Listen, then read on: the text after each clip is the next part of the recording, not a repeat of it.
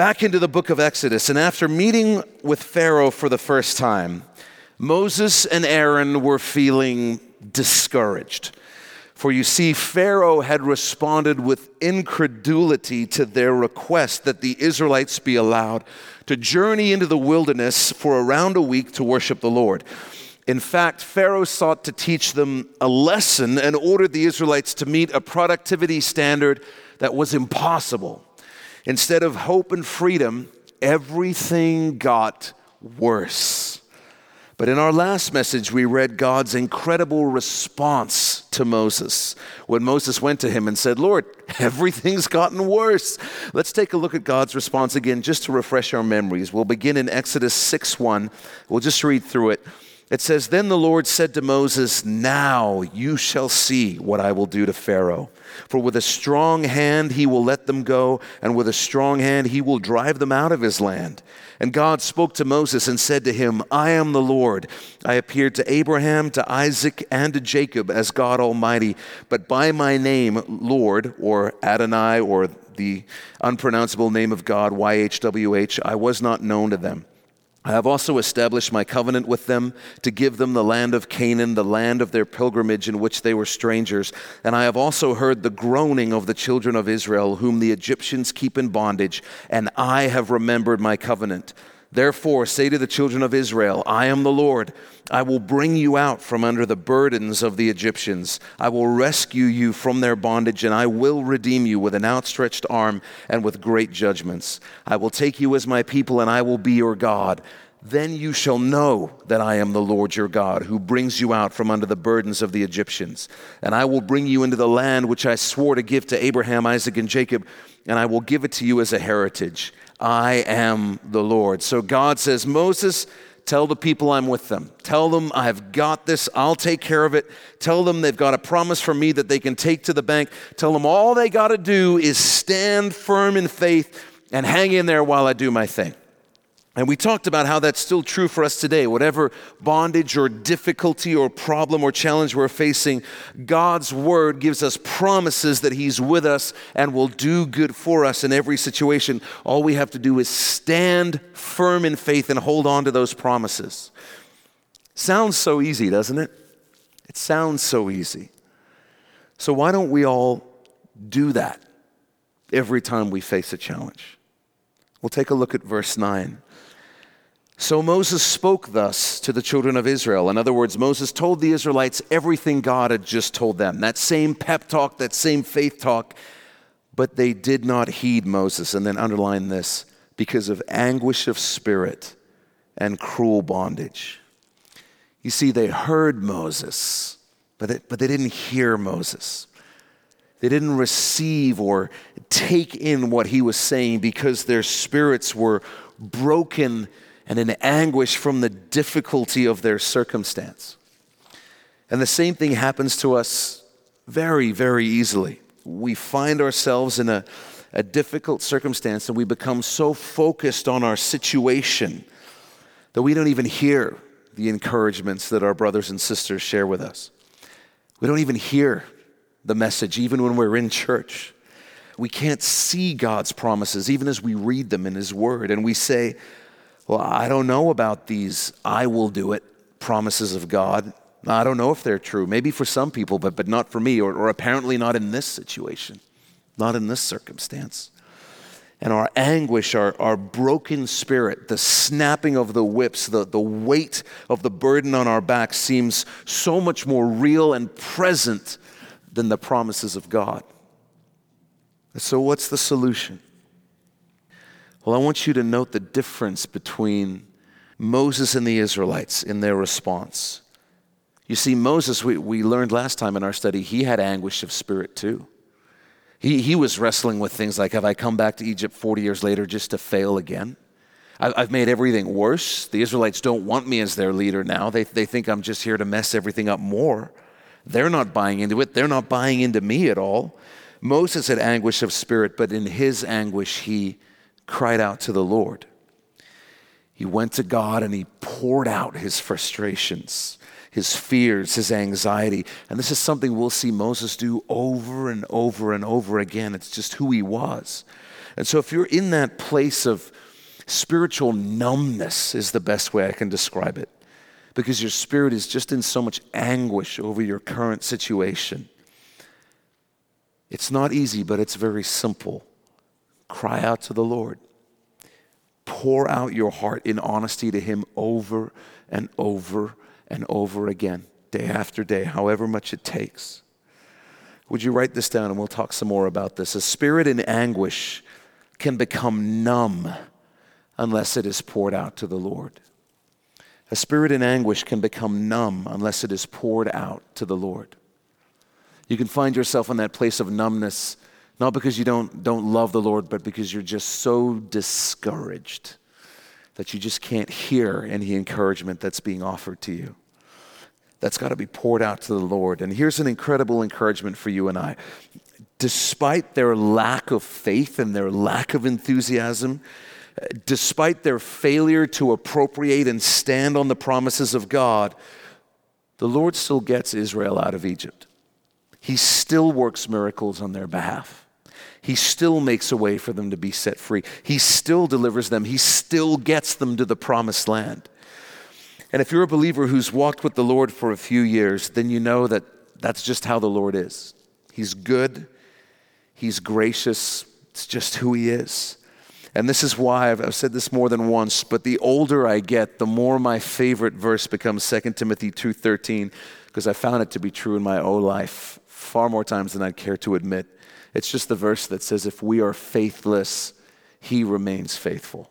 He remains faithful. I feel like if my life had a theme verse, that would be it. Even if I'm faithless, He remains faithful. And if you've placed your faith in Jesus, you're going to make it to heaven. You're going to make it to heaven. That's a done deal. But you can either go celebrating or you can go depressed.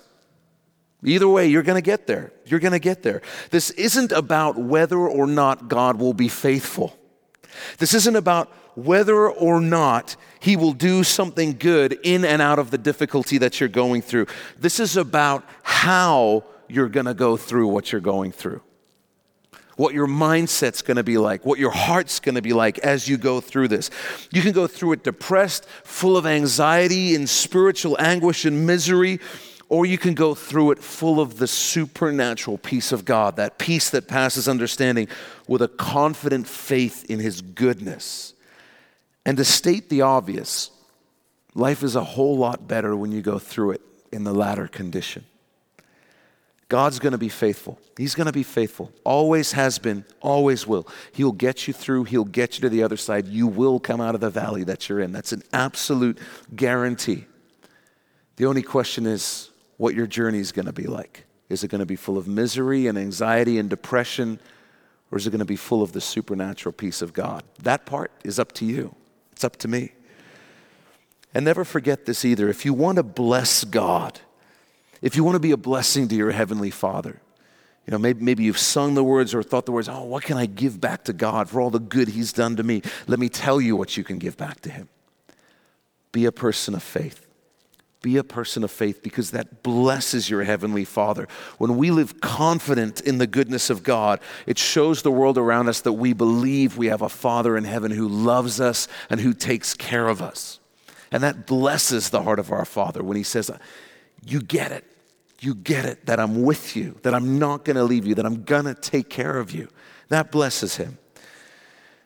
Now, what do you do when you encounter another believer who's in this place of, of spiritual numbness, as the Israelites were? Someone who's just not excited, just not encouraged when you talk with them and share Scripture with them, and you're like, hey, hold on to this promise.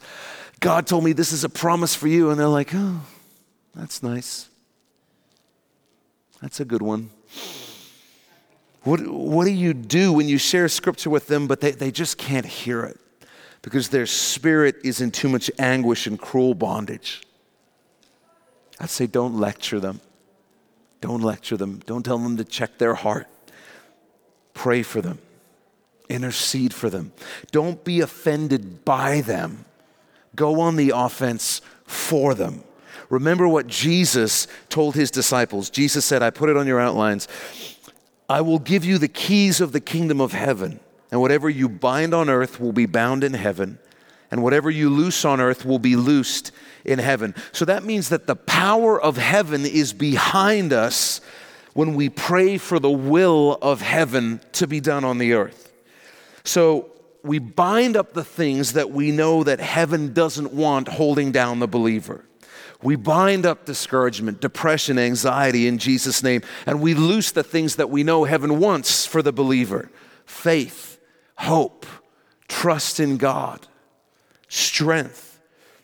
And we keep praying for them. For how long? For as long as it takes. As long as it takes. Remember what Jesus said as well. Literally, if you look at the original translation, he says, keep asking and it'll be given to you. Keep seeking and you will find. Keep knocking and it will be opened to you. Scripture tells us that Jesus is interceding for us right now. He's praying for us, for all of our shortcomings. And his desire is that we would intercede for one another when one of us is overcome by spiritual anguish, that we would stand the gap for each other. So write this down. When a brother or sister is overcome by spiritual anguish, pray slash intercede for them. Pray and intercede for them. And understand that that's a real thing. Sometimes somebody's not in rebellion. Sometimes it's not that they just have a bad attitude. Sometimes they're just so overwhelmed by despair. So overwhelmed by despair, they just can't hear the truth in that moment. And they need a touch from the grace and power of God. So pray for them. Pray that they would receive that. Into verse ten, we read, "And the Lord spoke to Moses, saying, Go in, tell Pharaoh, king of Egypt, to let the children of Israel go out of his land." So God says, "Go back, Moses. Tell Pharaoh the same thing again. Tell him to let my people go." And Moses has to be thinking, Uh, I don't know if you saw, but it didn't actually go so well the first time. Uh, last time we did it, he just loaded them up with greater burdens and started beating all of them, and all of them ended up hating me. So now you want me to go back and, and tell Pharaoh the same thing, that same Pharaoh who was super angry last time? Cool. Guess it's just my time to die.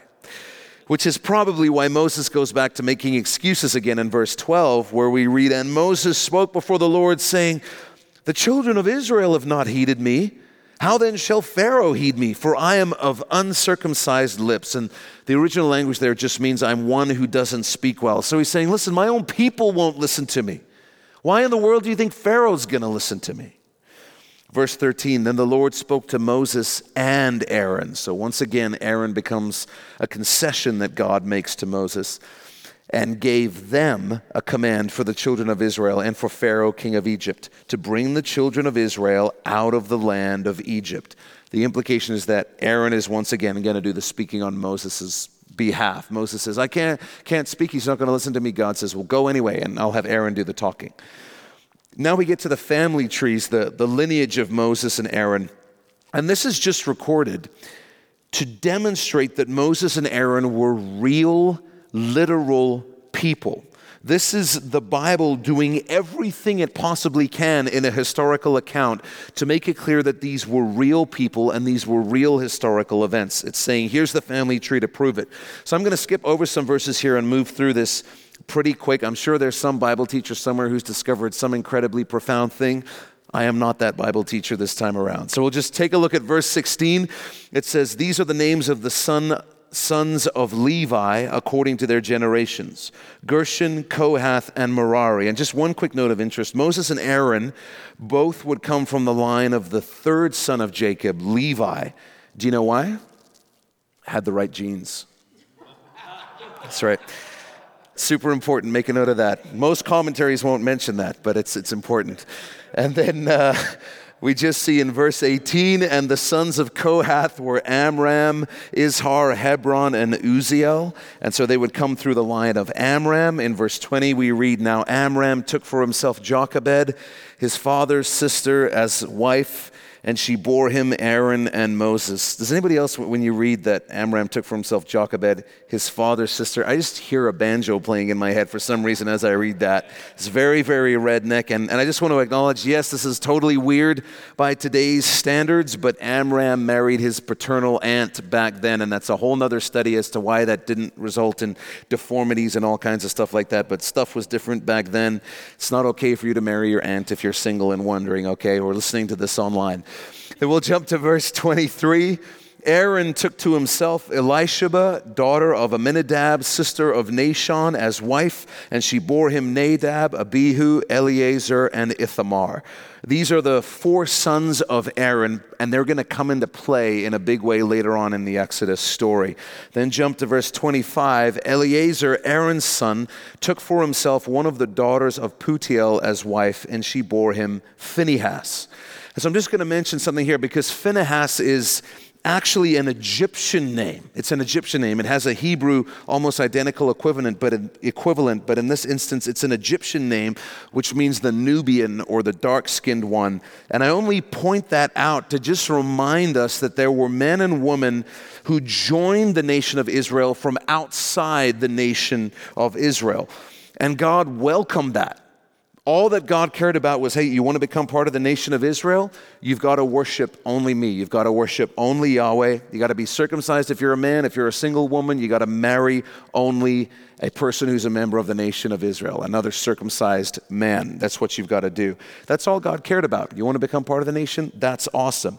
And so when Israel eventually leaves Egypt, there's going to be a mix of people in the nation of Israel, a mix of ethnicities in the nation of Israel, because Egypt, even at this time, you got to think about sort of where it is. It's still very much at the crux of all kinds of ethnic groups. It's the center of the world, of trade, of everything like that. And so there's a lot more people than if you're thinking just white or slightly tan Jews in the nation of Israel. There's a lot more ethnic diversity than that in reality.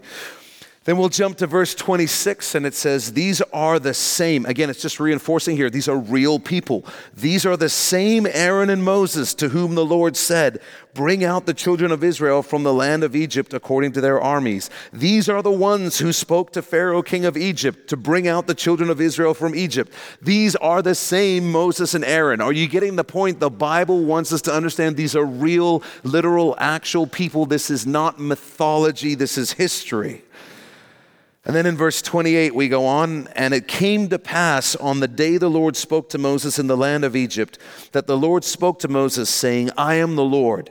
Speak to Pharaoh, king of Egypt, all that I say to you. But Moses said before the Lord, again, behold, I'm of uncircumcised lips, and how shall Pharaoh heed me? He's not going to listen to me. Just continuing into, into chapter seven. So the Lord said to Moses, see, I have made you as God to Pharaoh, and Aaron your brother shall be your prophet.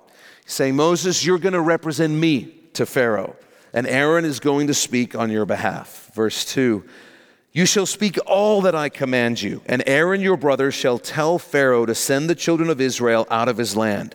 And I will harden Pharaoh's heart, again, future tense, and multiply my signs and my wonders in the land of Egypt. But Pharaoh will not heed you, so that I may lay my hand on Egypt and bring my armies and my people, the children of Israel, out of the land of Egypt by great judgments. And the Egyptians shall know that I am the Lord when I stretch out my hand on Egypt and bring out the children of Israel from among them. I'm going to use Pharaoh's stubbornness to reveal my power and my glory to the world. And that's what the Exodus story is really about. It's not about Moses or the Israelites. It's about God. Just as the star of the gospel is not us, it's Jesus. It's all about his goodness, his glory, his power. And that's what God is saying right here. And you know what? It worked, because here we are today in Canada, thousands of years later, reading about it. And even when the Israelites eventually march into the promised land about forty years from this time and they reach Jericho, those of you who know this story will remember that Rahab basically says, we've heard about you guys. Word has spread. We've heard about what your God did in Egypt, what he did to the Egyptians, and, and we know we don't stand a chance. And it's worth noting a couple of other things just from the section we read. God's plan, really get this, God's plan, the plan that God came up with, included some temporary discomfort and suffering for his people. So let's never buy into the, the heresy that God's people aren't ever meant to go through suffering or trials in life. It, it's simply not true, and we have an absolute demonstration of that right here. And what is supposed to comfort the believer, the way God talks to Moses, the way he talks to the Israelites, it's clear that from God's perspective, it's supposed to comfort them and us to know that our pain and our suffering is part of God's plan to accomplish his will on the earth and bring him glory. That's supposed to bring us comfort. There's meaning in it. God is doing something. He's going to ultimately do good for us. We're going to end up in a good place one way or another. But on this journey, as we go through difficulty, we're supposed to actually find comfort in understanding that we're part of God's plan. He's doing something here, even when it's difficult. That means that we're actually supposed to love God more than our own comfort. We're actually to find more gratification in God being glorified than us being comfortable. And that's a little more complicated than most of us would want to admit, because it's very easy for us to tune into the part, oh man, I, I like the part where I get taken care of and I'm comfortable and, and, and everything's good and, and God has a good plan, I like that. But we don't like the part where it says, well, you know, God uses our suffering for his glory, but, but there's always a happy ending, right? Yes, yes, but, but sometimes not even in this life. Sometimes the happy ending is in the next life. And the hope of the Christian is in knowing that there is a happy ending, one way or another. But we're supposed to be comforted by understanding that there's meaning in our suffering. There's meaning in our pain. And it doesn't mean God has abandoned us or that he doesn't love us.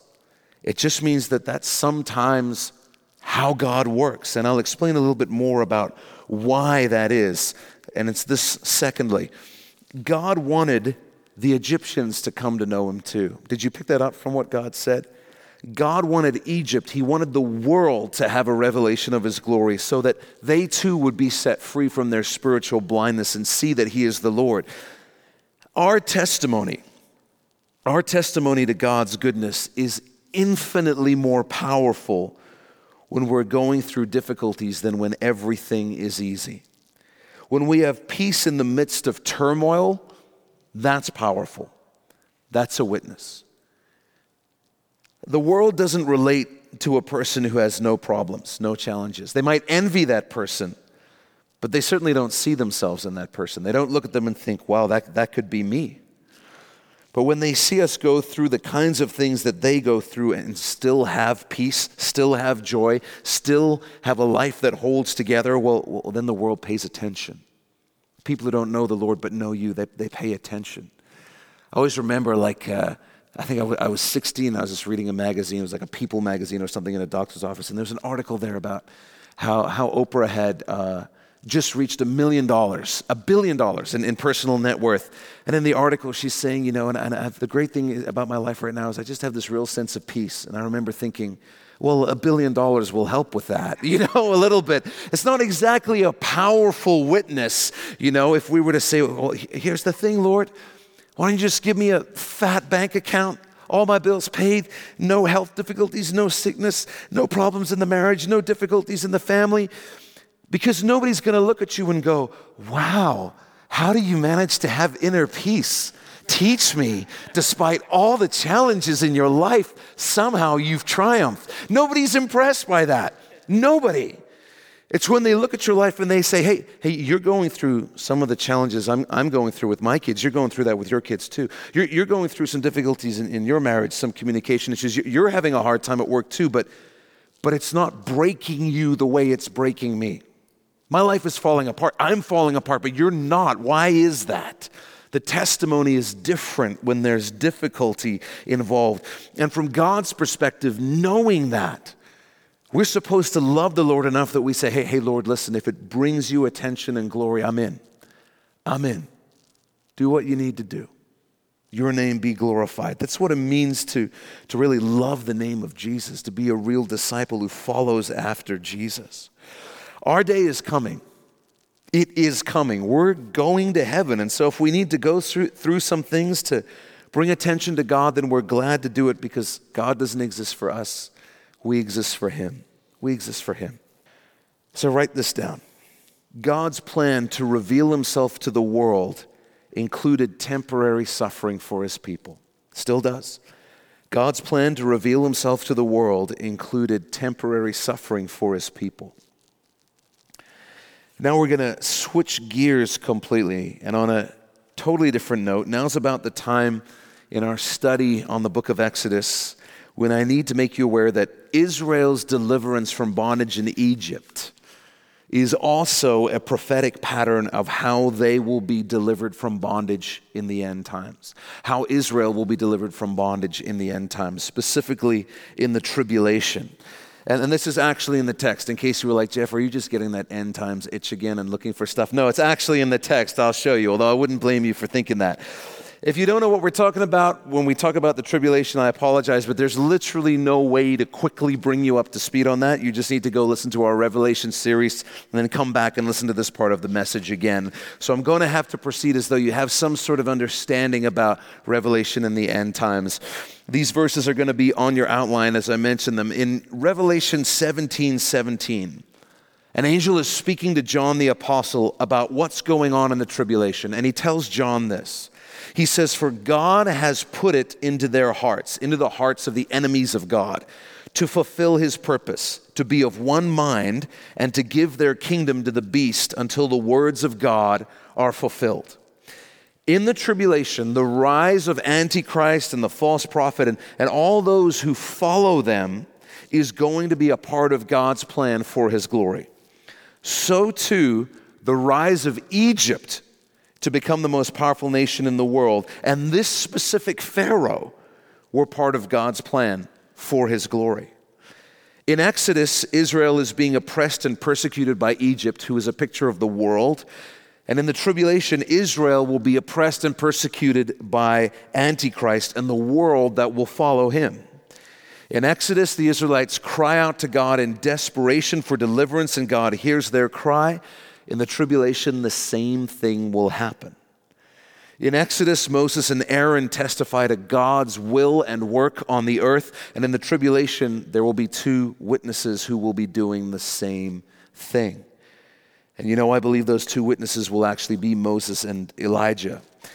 God puts pressure on Egypt and Pharaoh by sending plagues. God is going to put pressure on Antichrist and the world by sending judgments that will bear a striking resemblance to the plagues of Egypt. And we'll talk more about those parallels when we get into the plagues next week.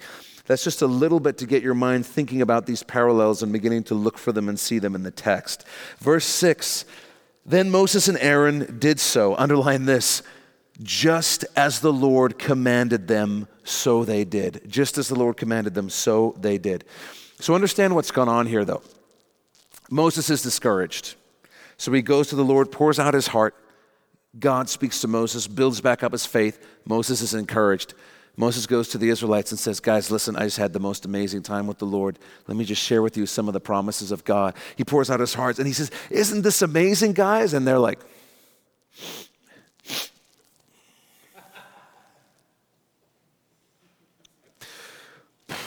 Moses is discouraged again. We know from what Moses says, he, he doesn't want to do this. He doesn't want to go back to Pharaoh. Is Moses scared and nervous? Absolutely, absolutely. But here's another insight into what made Moses great. This is such a huge practical point for Christian living.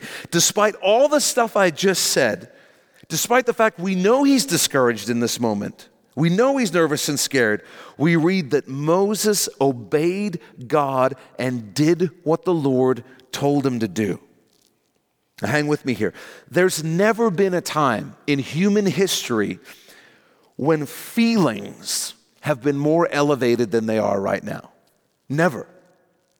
We're in a culture where our feelings are being exalted and magnified and viewed as more important than almost anything, including science, biology, logic, reason, anything.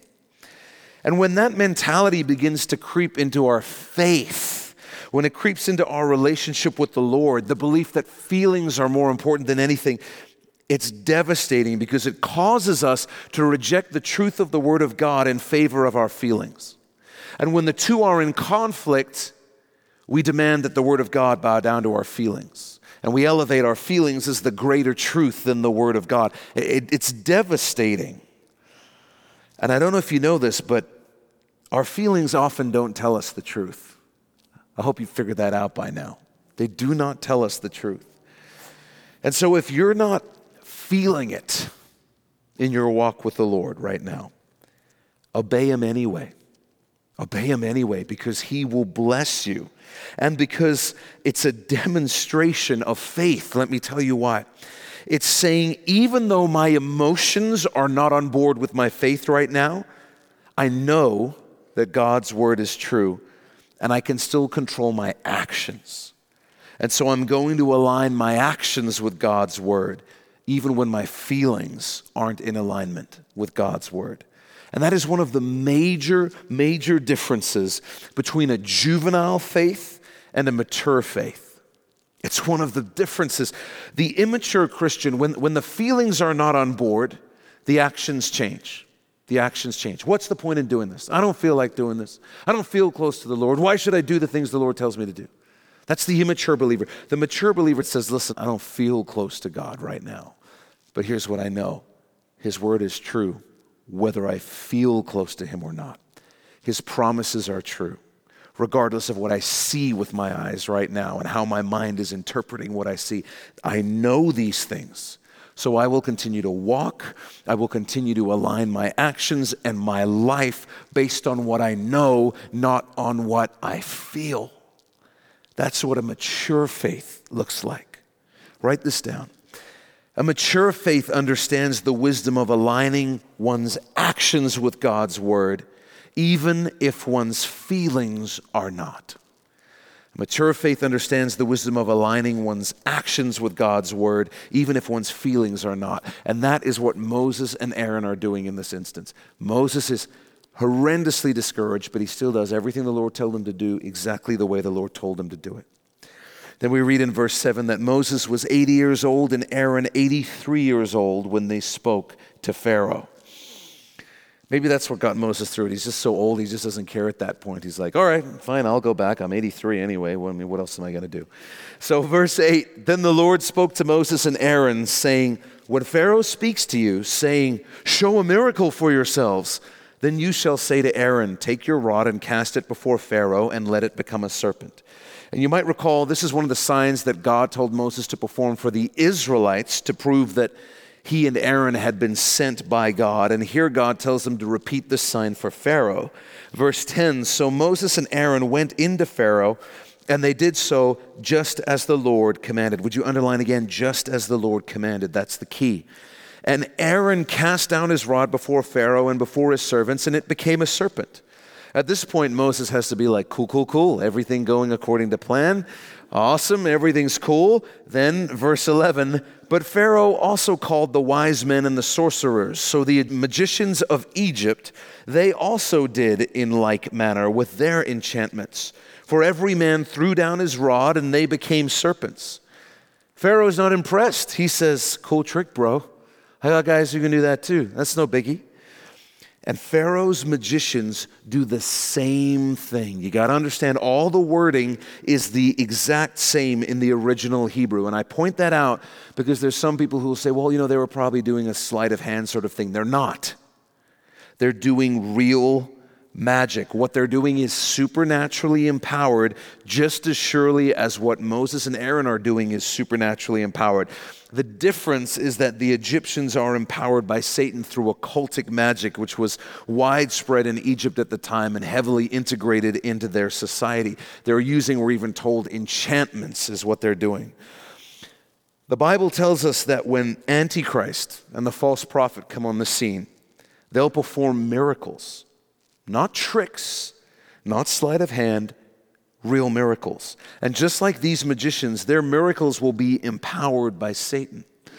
It tells us that Antichrist is even going to rise from the dead after an assassination attempt. And speaking of this coming time, the end times, the tribulation, Jesus said this, it should be on your outlines. He said, for false Christs and false prophets will rise and show, check this out, great signs and wonders to deceive. And then in Second Thessalonians two nine, Paul says, the coming of the lawless one, that's a title for Antichrist, is according to the working of Satan. It's empowered by Satan with all power, signs, and lying wonders. And I got to take this opportunity to remind us that it's crucial we understand that Satan can perform miracles. Why do I say that's so important? Because if you don't understand that, you can be deceived into thinking that any supernatural miracle must come from God. And when Christians begin to believe that only God can do real miracles, then they end up following signs and wonders, seeking out signs and wonders instead of seeking the Lord. The Bible says signs and wonders will follow all who believe. It doesn't say that those who believe should follow signs and wonders. We're supposed to follow Jesus. Signs and wonders happen along the way.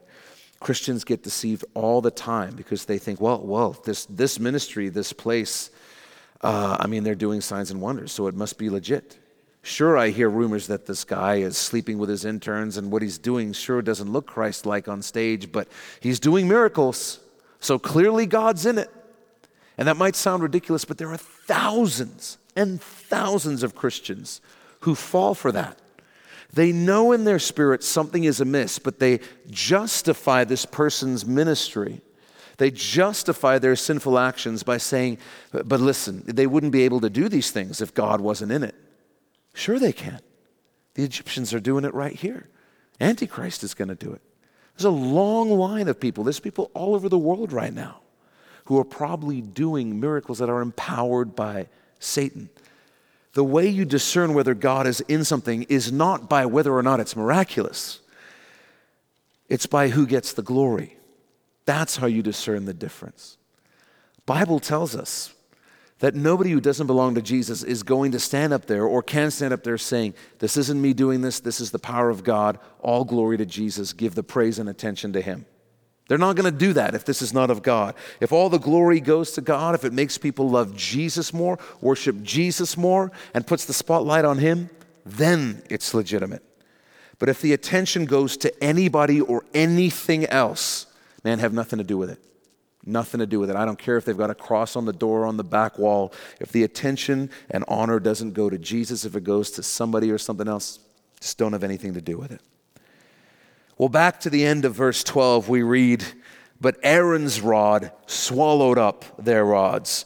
To make the obvious point that God's power is greater, Aaron's snake just looks at these other snakes and just chomp, chomp, chomp, eats them, eats them, and just gets bigger and bigger and bigger, just like a video game snake in real life happening on the floor of Pharaoh's court right there. Verse thirteen, and Pharaoh's heart grew hard, and he did not heed them. He didn't listen to Moses and Aaron, as the Lord had said. So Pharaoh sees this evidence for God's superior power. He sees it, but he just, he dismisses it. In the tribulation, Antichrist and the false prophet will perform signs and wonders, miracles. But as we just read, God is going to completely upstage Antichrist by performing far greater signs and wonders during the tribulation. But just like Pharaoh and his followers, those who follow Antichrist will harden their hearts in the face of overwhelming evidence. And just as the Egyptians said, well, Pharaoh's our God, most on the earth will say the same thing about Antichrist in the tribulation. Remember what it says in Revelation six about the response of people to God's miracles during the tribulation? It's on your outlines. It says, and the kings of the earth, the great men, the rich men, the commanders, the mighty men, every slave and every free man, hid themselves in the caves and in the rocks of the mountains, and said to the mountains and rocks, fall on us and hide us from the face of him who sits on the throne, and from the wrath of the Lamb. They see the evidence. They're running for their lives from the evidence. The evidence is falling from the sky, literally, but they won't repent. They'll harden their hearts and risk death rather than turn to the Lord. And then in Revelation nine it says, "But the rest of mankind who were not killed by these plagues did not repent of the works of their hands, that they should not worship demons and idols of gold, silver, brass, stone, and wood, which can neither see nor hear nor walk. And they did not repent of their murders or their sorceries or their sexual immorality or their thefts." And so you got to understand this too. In, in both Exodus and in the tribulation, in both instances, Israel is delivered. Israel is delivered. Because as Paul says in Romans eleven, all Israel will, future tense, will be saved. And Paul actually links these things together for us in Second Timothy three. Again, in case you think I'm just being speculatory here, Paul actually does the linking. He writes about the attitudes and behaviors that are going to get worse in the last days. And he says this, again, on your outlines, "But know this, that in the last days perilous times will come. For men will be lovers of themselves, lovers of money, boasters, proud, blasphemers, disobedient to parents, unthankful, unholy, unloving, unforgiving, slanderers, without self-control, brutal, despisers of good, traitors, headstrong, haughty, lovers of pleasure rather than lovers of God, having a form of godliness but denying its power. And from such people turn away." Then he says that these kinds of people are, quote, "always learning and never able to come to the knowledge of the truth. Now, as Jannes and Jambres resisted Moses," so here's where Paul links it. He actually tells us the names of these two magicians in Pharaoh's court who matched the staff into a serpent miracle, meaning that their names were likely passed down in Jewish tradition because they're not recorded in the Old Testament. Paul says, just as they resisted Moses in the last days, so do these also resist the truth. Men of corrupt minds, disapproved concerning the faith, but they will progress no further, for their folly, their foolishness will be manifest to all. It'll be obvious to everyone, as theirs, Jannes and Jambres's, also was. So Paul says that the magicians in Pharaoh's court displayed the same attitudes, the same hard-heartedness that will define people in the last days. Just as Jannes and Jambres will end up looking really foolish, so too those who harden their hearts against the Lord in the tribulation will end up looking very, very foolish. And we're going to see these parallels continue to unfold as we work our way through the Exodus account. Well, let me just say this in closing, and we'll, we'll pray, we'll worship, we'll do communion, and then we'll just break into groups and pray together for a couple of minutes at the end. We need to be people who pray. We need to be people who pray. And I don't mean this as, as a resolution, but I mean we have to be people who make a conscious decision that we're going to be people who pray, people who refuse to stay in a state of spiritual numbness, even when life is difficult, who care enough about being close to the Lord to pour out our hearts to the Lord, even when life is difficult. To be Christians who say, I, I can't stay here in this place of numbness, in a, in a place of indifference. I can't allow myself to stay here. And so if you're in spiritual anguish, even now, do what Moses did. Take it to the Lord. Just tell him where you're at. Pour out your heart to him. He's the best listener in the world. He'll wait for you to finish, and then he'll begin to minister to you. But don't stay where you are if you're in that place of numbness, that place of spiritual anguish. People are praying for you. I'm sure they are. But you're going to have to make the choice to draw near to the Lord. He's drawing near to you, but you're going to have to make the choice to take a step and not expect that you're just going to wake up one day and suddenly everything is going to be different. Suddenly you're going to feel close to the Lord. You, you've got to take that step. So do that today. And if you know a believer who's in spiritual anguish, who just can't hear the encouragement you're trying to share with them, just pray for them. Don't get mad at them. Don't get mad at them. They're being overcome by a circumstance right now. So lift them up in prayer. Stand in the gap for them. If your feelings aren't lining up with God's word, choose to align your actions with his word anyway. You'll reap a good harvest. The God is still going to bless you. It's a wise way to live. And understand that part of Christian maturity is understanding that, that our emotions do this all the time, all the time. I didn't get enough sleep. I got a great amount of sleep. Too much pizza, just the right amount of pizza, you know? Our emotions go up and down all the time, all the time. Always think about that. There's so many times where we think, Lord, what's going on? And God's like, you need a nap. You need a nap. You need to eat something. You're hangry, you know? That's all that's going on. You cannot trust your emotions. You can trust the Word of God. You can trust His promises. Always, always, always. So never let the fact that you and I do this emotionally cause your devotion to God to do the same thing.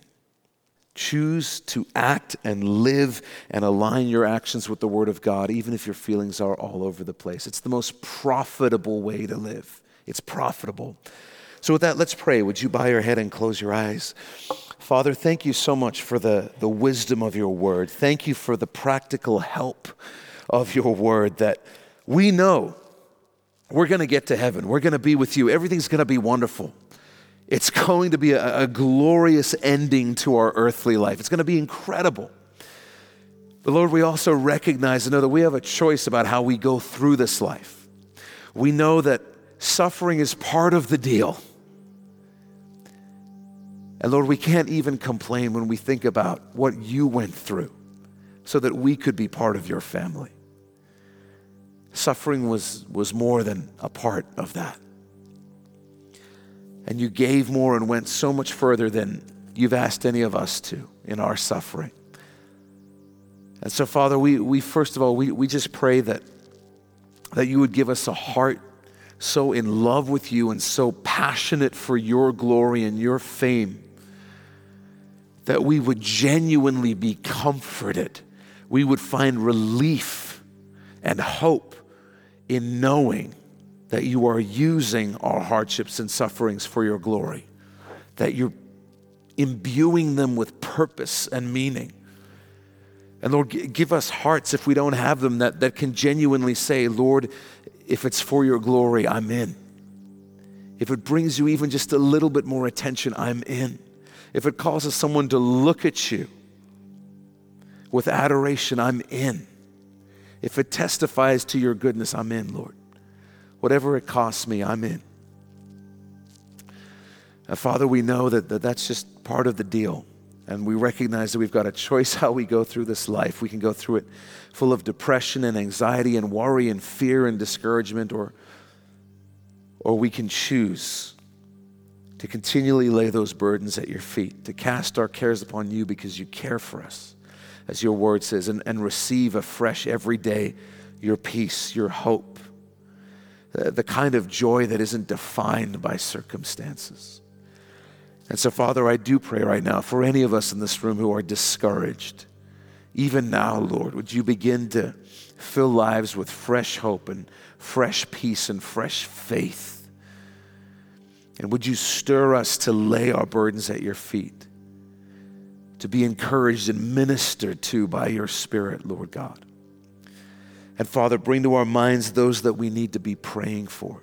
Help us to stand the gap for them as you stood the gap for us, Jesus. Well, thanks for taking this time to listen and be in the Word of God with us. If you've never given your life to Jesus, then you need to go to our website, my new hope dot c a, right now. When you get there, you'll see a graphic on our homepage that says The Gospel. Click on that and you'll be able to watch a short video where we share the best news you'll ever hear in your life. It's more important than whatever else you're doing right now. So stop whatever else you're doing, go to my new hope dot c a and click on The Gospel. If God has blessed you through this message, we'd love to hear about it. Shoot us an email at info at my new hope dot c a and let us know how God has impacted your life through His Word. If you're in the greater Vancouver area, I want to invite you personally to come and be a part of New Hope Church. We believe God is doing something real special as we grow together in our faith and love for Jesus, and we would love you to be a part of it. And finally, if you'd like to support the Bible teaching ministry of New Hope through financial giving, you can also do that through our website. Just go to my new hope dot c a slash give. Thanks again for listening. Thanks for being in the Word of God with us. And always remember, God is with you.